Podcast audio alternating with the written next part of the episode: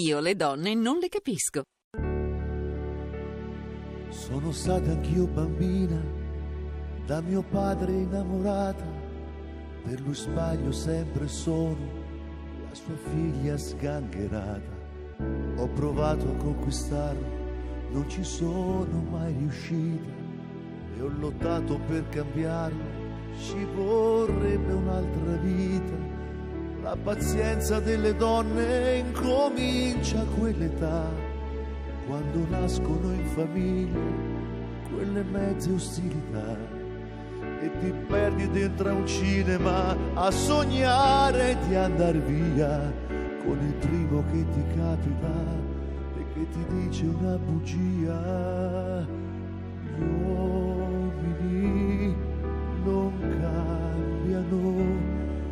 Fanno i soldi per comprarti e poi ti vendono. La notte gli uomini non tornano e ti danno tutto quello che non vuoi, ma perché gli uomini che nascono sono figli delle donne, ma non sono come noi, amore gli uomini che cambiano, sono quasi un ideale che non c'è, sono quelli innamorati come te. Bravo Alberto, guarda, bravissimo, bravissimo Alberto. Allora, eh, abbiamo un ospite in linea e volevo dare il benvenuto a Io le donne non le capisco alla senatrice Valeria Valente, presidente della commissione parlamentare d'inchiesta sul femminicidio. Appena giunta, appena giunta a Napoli in treno, vero? Sì, salve, ben trovati. Sì. Ben trovati. Allora, ieri è stato un grande giorno, eh?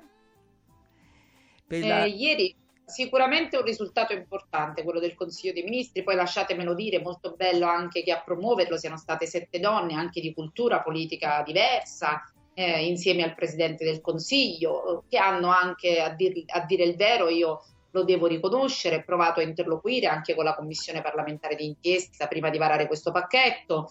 Eh, mi è parso comunque insomma la volontà almeno di centrare. Poi tutto è perfettibile e migliorabile noi in primis ovviamente proveremo, soprattutto se il provvedimento partirà dal Senato, ma immagino sarà la stessa cosa anche se dovesse partire dalla Camera, dare il nostro contributo per integrare eh, ulteriormente questo pacchetto di norme. Ma insomma, bello che ci siano state sette ministre a porre la centralità del tema e tenta- tentando di risolvere oggettivi vulnus o comunque insomma falle che il sistema ha dimostrato, diciamoci la verità, in questi mesi. E, eh, non, ripeto, non credo siano esaustivi e sufficienti, ma lo sforzo e comunque ancora prima la, ehm, come la volontà chiara, netta di porre questo tema al centro dell'azione del governo Draghi, secondo me, insomma, è sicuramente qualcosa rispetto a cui esprimere apprezzamento. Allora, disegno Allora- di legge, disegno di legge, ne vogliamo parlare? Che cosa, qualche modifiche? Ho letto del braccialetto, meno male. Ma insomma, le misure sono diverse. Allora, intanto la filosofia di fondo. Diciamo che eh, partiamo dal fatto che, visto che sono la presidente di una commissione d'inchiesta, mi permetto di dire sempre non perché sono negativa, ma perché proprio il ruolo mi dà questo compito di dire più quello che non va che quello che va. Diciamo che sicuramente dobbiamo dire che questo è ancora un approccio che guarda soprattutto alla materia penale, procedura penale, quindi all'aspetto molto, diciamo, repressivo, punitivo diciamo che secondo noi centralità deve essere data ancora di più alla cultura e a come si cambiano stereotipi, pregiudizi, mentalità. Ho sentito parte della fine della trasmissione precedente e credo che lo abbiate già affrontato questo tema. Però noi avevamo sempre detto, e nelle nostre eh, conclusioni di un'indagine che ho sentito essere stata richiamata negli interventi precedenti, quella da ul- ultimo presentata in Senato qualche giorno fa, quella sui femminicidi, anche noi avevamo sottolineato che ancora era necessario intervenire e modificare alcune norme per renderle più efficaci. E a dire il vero, eh, insomma, il provvedimento va esattamente in questa direzione. Proviamo a vedere.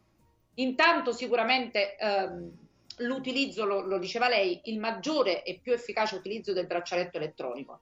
Intanto sfatiamo dire, il, il tema che non sono disponibili questi braccialetti, sono disponibili ovviamente devono essere usati e possono essere richiesti eh, in relazione a fattispecie di reato e a condizioni e, dire, che, che sono previste dalla legge. È una importante limitazione della libertà personale, no? un controllo della libertà e essere, possono essere usati solo per alcune fattispecie di reato e solo in determinate circostanze. In questo caso ovviamente che deve appurare l'autorità giudiziaria. Io credo che però tanto il tema di utilizzare questo braccialetto elettronico quando eh, in, in, qualche modo si violano no? alcune delle misure cautelari per le quali è previsto l'utilizzo di questo strumento, no? per il controllo delle quali è previsto l'utilizzo di questo strumento, tanto il fatto che quando si manomette, insomma, dal, se si manomette si arriva alla custodia in, eh, in carcere, quando invece si viola Uh, in, in, nonostante il braccialetto elettronico, lo strumento braccialetto elettronico si, si, prova in qualche modo a forzare, si passa a una misura o comunque non si dà il consenso per l'utilizzo e per la messa diciamo, in opera di questo braccialetto, si passa alla misura uh, penale, in qualche modo cautelare, più grave, più seria, quindi c'è un aggravamento della misura cautelare. Ecco, queste norme dicono chiaramente, provano a, superare un vulnus dell'utilizzo di questo strumento. Poi vengono soprattutto estese eh, le cosiddette misure di prevenzione, che sono sicuramente misure molto molto impattanti, molto molto serie e pericolose, vengono estese a altri fattispecie di reato. Ricordiamo che alcune di queste misure sono mutuate sostanzialmente dal codice antimafia e sono per esempio eh, insomma, l'obbligo di soggiorno eh, in un determinato comune, il divieto di soggiorno in un altro comune, la vigilanza in qualche modo del soggetto, sono quindi misure che limitano fortemente la libertà personale di un soggetto anche indipendentemente dall'avvio di un procedimento giudiziario. Posso, chiedere, questo... posso interrompere un secondo, ma chi controlla, eh. chi controlla i braccialetti? Nel senso, se, se uno sta anche a, a, a 100 chilometri eh, da casa, poi magari cioè, chi è che controlla che questo poi si avvicini?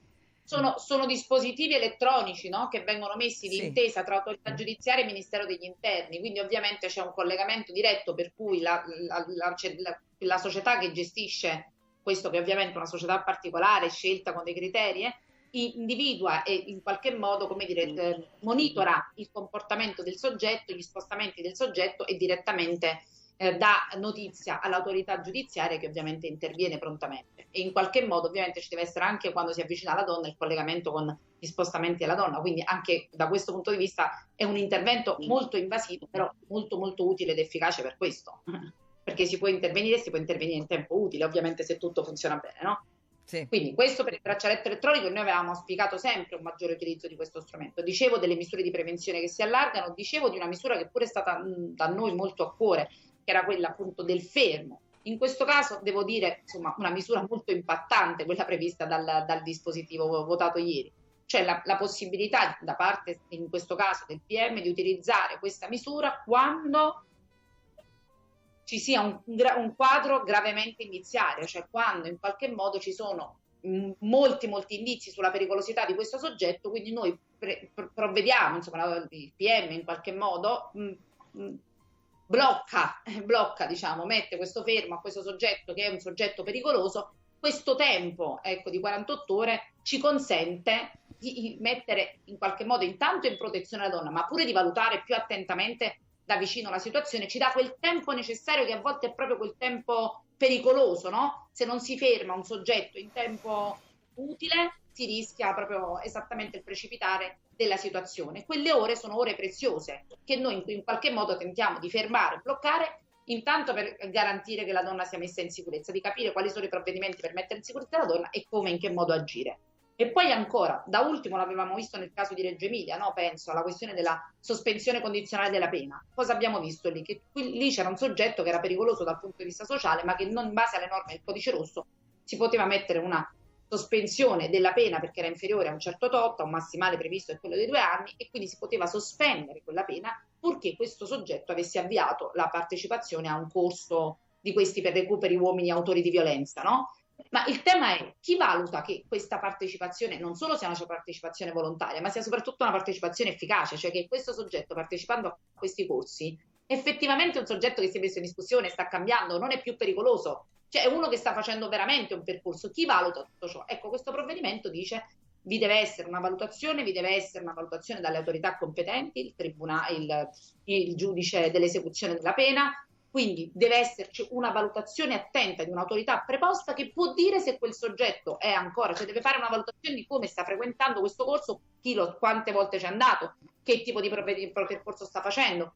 Mi pare anche questa una cosa che vada nella direzione. E poi ricordiamo, la, la donna deve essere sempre messa nelle condizioni di sapere che cosa succede all'autore della violenza, ovviamente se lo vuole sapere. E questo mi pare un'altra cosa importante, quindi se l'uomo esce da una misura cautelare, se esce dal carcere, se sia di, no, cessa il, so, il divieto appunto di avvicinamento, comunque una misura cautelare o precautelare messa all'uomo ma anche l'esecuzione della pena, la donna deve essere messa al corrente. Questo insomma dicevamo repressivo sì, ma forse questo se dovessi dire forse il tratto più caratterizzante di questo provvedimento è la protezione, tentare di proteggere la donna e finalmente lo si fa, lo si fa come tentando di limitare la libertà degli uomini e non quella delle donne come pure avevamo sentito. Qualcuno mi ha fatto una domanda su una, l'ultimo comma dell'articolo 10, proprio che in fondo, in fondo, in fondo al provvedimento c'è questa storia in qualche modo della sorveglianza dinamica.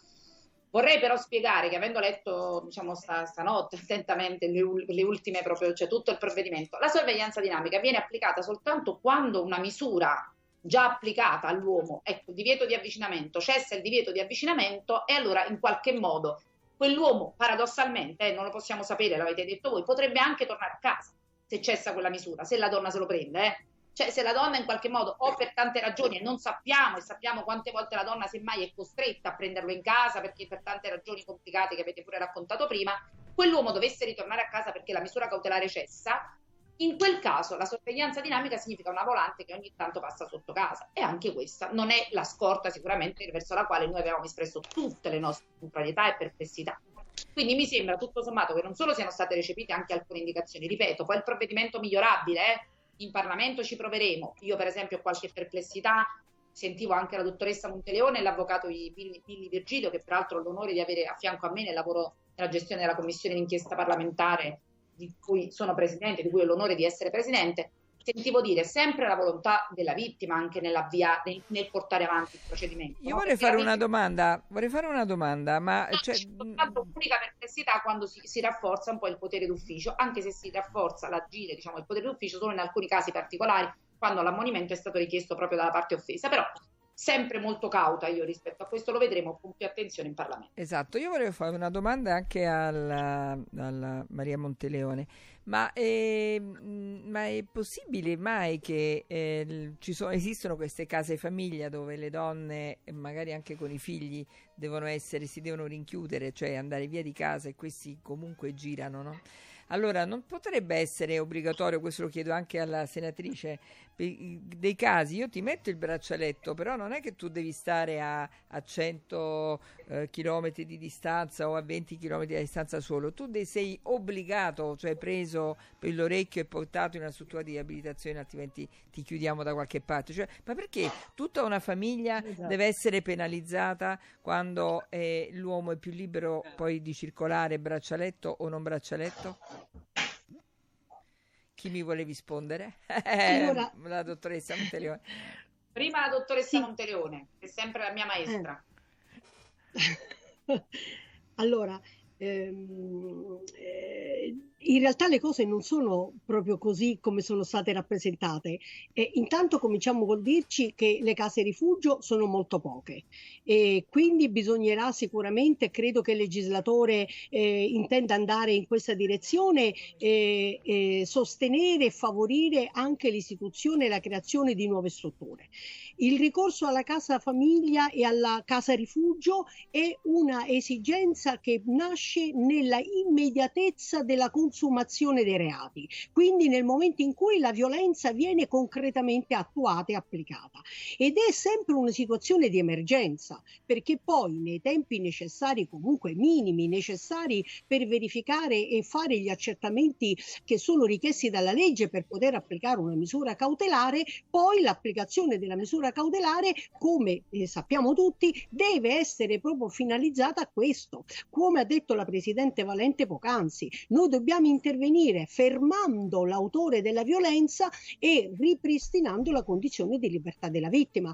Ecco perché abbiamo anche durante il periodo del lockdown, e lo sa la Presidente che ha fatto un provvedimento, la Commissione ha fatto un provvedimento tempestivamente ad hoc, sollecitando il legislatore e anche i magistrati a ricorrere a favorire le misure cautelari che incidono e intervengono sul violento e che rendono più libera la donna. Io direi che in questo senso sicuramente vanno sia le, il disegno di legge che ha appena commentato la Presidente, ma anche devo dire l'esito e il risultato degli accertamenti che sono stati fatti. Sonia, se mi dai un secondo, io mi è rimasta Mm, e mi è rimasto un desiderio. Eh, rispondere a quella signora che ha scritto quella signora che ha scritto prima ehm, cioè dice inutile denunciare perché eh, la polizia e i carabinieri non ci danno retta. Non è così voglio rassicurare questa donna e il messaggio invece che dobbiamo mandare è esattamente all'opposto. Eh, deve andare, eh, le donne devono sempre denunciare devono sempre andare dall'avvocato, dalle, dai carabinieri, dalla polizia, se necessario anche dal magistrato. Oggi ci sono norme precise che il nostro legislatore ha applicato che potenziano in, in maniera significativa i poteri della persona offesa. Se mai qualcuno dovesse accadere che non gli dà retta, lei vada da un'altra forza di polizia, si presenti in procura. Non accade oggi, è un pregiudizio, ecco, è un pregiudizio che dobbiamo assolutamente superare. Eh, ci sono carabinieri, poliziotti, magistrati, assistenti sociali, persone pronte ad as- ascoltare. Allora, io vi chiedo. Se ce n'è una che non lo fa, la superiamo. Vi chiedo pochi due minuti di pubblicità e torniamo per altri pochi minuti per chiudere, ok? Grazie. Il collegamento con Ilario. Ilario? Eccoci, eccoci, eccoci, Sognuncia, buongiorno. Siamo nella parte finale. Intanto devo dire che il panettone, il panettone quello al pistacchio è andato. I torroni pure eh, del cioccolato colle fiorito sono, sono, stati molto apprezzati dalle tante persone che sono venute. Allora Massimo, Massimo Dominici, Modoal, siamo anche un po' ai, agli auguri di, di buon Natale. Devo dire che manca ancora, ci sentiremo ancora, però è giusto con questa diretta che è l'ultima dell'anno per poi darci appuntamento al 2022. Modo sarà su Radio Radio nel 2022 o no? Al 100%. Cioè, vabbè, sai, sai, uno bisogna eh, vedere. Vi assicuro a tutti, sì, siamo presenti anche al 2022, anche se è ancora presto, però sì, ci siamo pienamente. Sì. Allora, che, che, è successo stamattina? Dobbiamo, no, no, dicevo no, so, solo questa cosa. Dobbiamo ringraziare tutti gli ascoltatori perché sono stati talmente tanti nell'anno 2021, giustamente dobbiamo continuare anche nel 2022. Stamattina, sì, stamattina è venuta tantissima gente, tantissime persone. Eh, anche lavori importanti, tra parentesi, Ilario, molto, molto cospicui. Eh, naturalmente ci siamo date da fare io e, e, le ragazze, tutte le mie figlie che stanno qui oggi proprio perché naturalmente ci aspettavamo che venivano più persone. È stata una bellissima giornata, grazie a te, a tutti quanti eh, le persone che hanno partecipato e un grande saluto di buone feste a tutti quanti speriamo no, che il 2022 sia ancora migliore del 2021. Ecco. Grazie a Massimo Dominici. Allora, vedi con l'albero di Natale, eh, trasmissione, abbiamo detto al femminile, eccole qua, sono le, le tre, le tre eh, donne che, che, guidano la, la Modual. Io vi passo proprio al volo il microfono per un saluto finale, vai. Ciao a tutti, sono Marica e grazie per averci ascoltato tutto quest'anno. Ci aspettiamo, vi aspettiamo nel 2022. Buon Natale! Volevo fare gli auguri di Natale a tutti, eh, a tutto il gruppo Radio Radio. Grazie, grazie di esserci. Daniela. Ciao a tutti, io sono Sabrina e nell'azienda mi occupo della parte commerciale. Eh, auguro a tutto lo staff e a tutti gli ascoltatori di Radio Radio un buon Natale e buone feste. Grazie davvero a tutte e tre e allora noi possiamo davvero ridare la linea a Ilario, volevo ricambiare, ricambiare, gli auguri sì. e da parte mia di Loredana e di Alberto ci aspettiamo torrone panettone, e panettone. A quest'ora certo. non puoi parlare di questo panettone. Poi diamo l'indirizzo, eh? No, ma poi, ma diamo, poi vai, vai. Vi arriverà, vi arriverà sicuramente. Grazie ragazzi, un abbraccio da Modoal. Ciao, ciao, ciao, ciao a voi.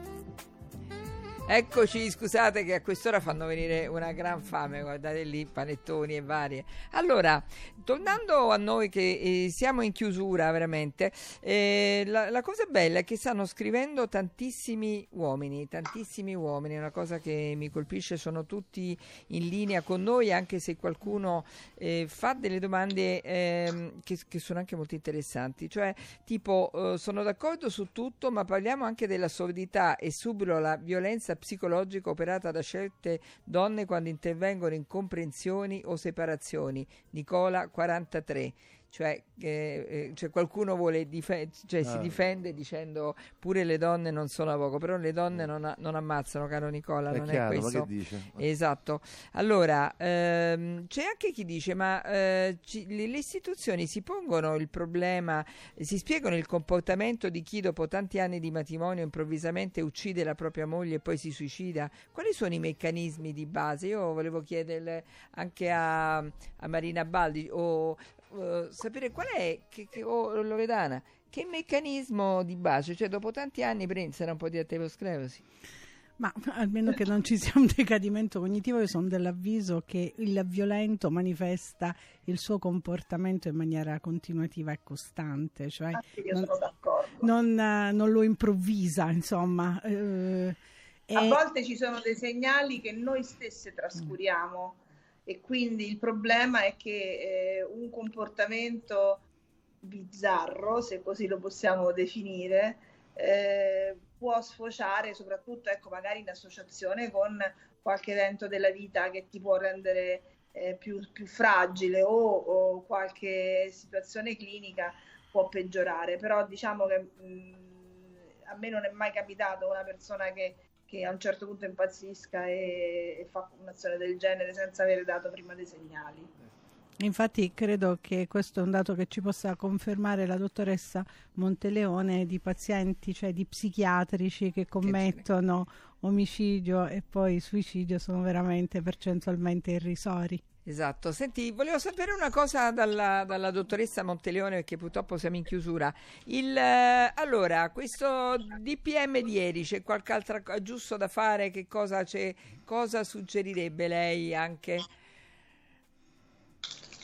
Ma, allora, I tempi e, e, il luogo non mi consentono di entrare nel dettaglio. Dico solo, faccio solo due battute per dire che eh, quanto ha detto la Presidente Valente, naturalmente io lo, lo condivido in pieno ed è diciamo sostanzialmente eh, il nucleo centrale eh, del, del, disegno di legge è quello che lei ha indicato. E, ehm, eh, sicuramente vi sono delle, dei miglioramenti che mh, possono e debbono, dovranno essere apportati e valutati in Parlamento. diciamo che la filosofia eh, di fondo di questo disegno di legge io in qualche maniera la condivido, eh, sia per le ragioni che ha già anticipato, ha detto la Presidente Valente, ma anche per un'altra ragione, perché attraverso una serie di interventi normativi sul codice penale di procedura mh, praticamente anticipa l'intervento sul violento anche a una serie di reati spia che spesso, proprio perché non sono molto gravi,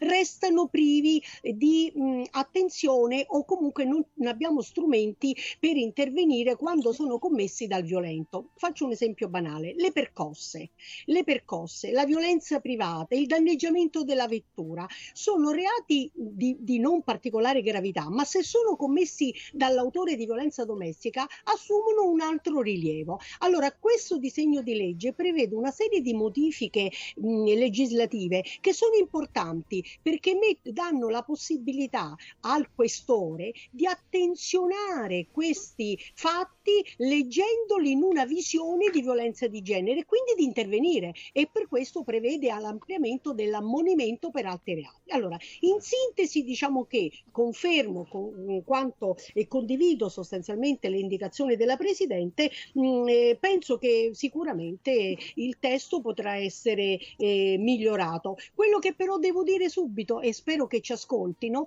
e io mi auguro che anche questa riforma legislativa non sia come quella della legge legge del 2019 mh, erroneamente secondo me chiamata codice rosso, cioè che pensiamo di poter fare le modifiche e le riforme a costo zero, perché a costo zero non si fa nulla. Quindi abbiamo bisogno di più magistrati, forze dell'ordine, eh, avvocati, eh, assistenti sociali, strutture territoriali specializzate, tutto questo ha un costo e credo che la Presidente Valente lo abbia già sottolineato nelle sedi opportune e ci auguriamo che questa volta la riforma non avvenga a costo zero. Ma sembra che non vorrei sbagliare, ma eh, recentemente proprio il Presidente del Consiglio penso che abbia detto che ci saranno degli investimenti, no?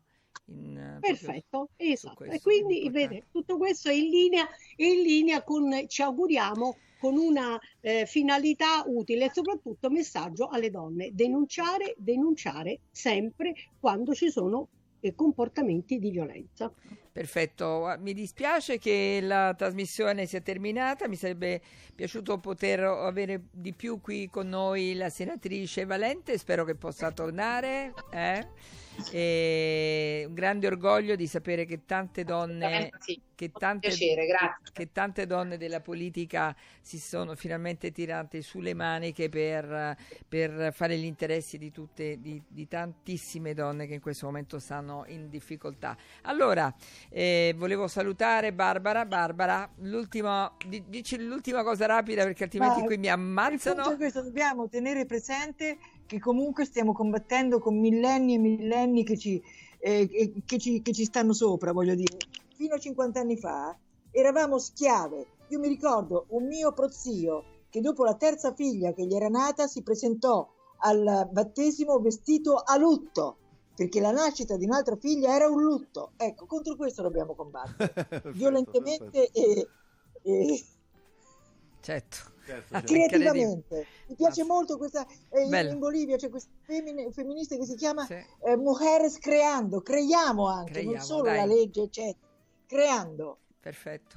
Allora, grazie mille Barbara, ci vedremo presto. Grazie davvero di cuore a Maria Monteleone, è sempre bellissimo ascoltarti Maria, ma c'è tanto da imparare veramente, eh, Loredana? Sì. Mamma mia, Grazie veramente grande carisma, grande leadership. No, ma eccellenza proprio, Un'eccellenza, un'eccellenza professionale. Marina, mi dispiace che oggi ti abbiamo dato poco spazio, è davvero Nessun tornerai. problema, ho ascoltato veramente persone eccezionali, quindi Perfetto. Dottoressa Baldi, buongiorno. buongiorno dottoressa Monteleone. Tanto Noi sempre ci conosciamo Ci bene. conosciamo, ci conosciamo bene. Allora, senatrice Valente, grazie davvero di cuore, grazie a tutti. Lori, grazie, Grazie a davvero. voi. Grazie, eh, Albertino. Cioè, dobbiamo far sentire la, pubblici- la, la poesia, la poesia assolutamente di Luciano Lembo. Prima vorrei dire il numero quin- 1522 1522, il numero antiviolenza e stalking. Per chi eh, avesse dei dubbi o vuole confrontarsi in maniera riservata, privatamente, eh, per avere suggerimenti, per confrontarsi e, mm, e garantiamo ovviamente la privacy. Ci può scrivere al nostro indirizzo mail che è info chiocciola io le donne non le capisco.it eh, direi di, di andare alla poesia una, una puntata abbastanza tosta ma ci voleva ci voleva. Ciao a tutti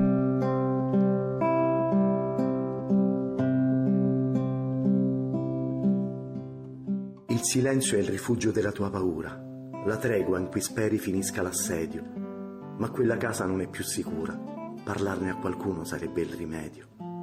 Sei tentata di urlare e la voce si smorza, spaventata dal gesto di un povero uomo, perché solo chi è debole usa la forza, lui si mostra gigante sapendosi ignomo. Se il tuo grido è bloccato per timore del peggio, il male avrà sempre un rifugio sicuro. Qualcun altro che sa tiri fuori il coraggio. La verità solo lei fa crollare ogni muro. Tutte le donne che han perso la vita sotto la mano di un uomo malato sono angeli accanto a ogni donna ferita nel ricordo e a difesa di un tempo rubato. Uomo, rammenta il tuo essere umano perché tutto questo non succeda più e che il tuo stare sulla terra non sia invano. La vera vittima in fondo sei tu.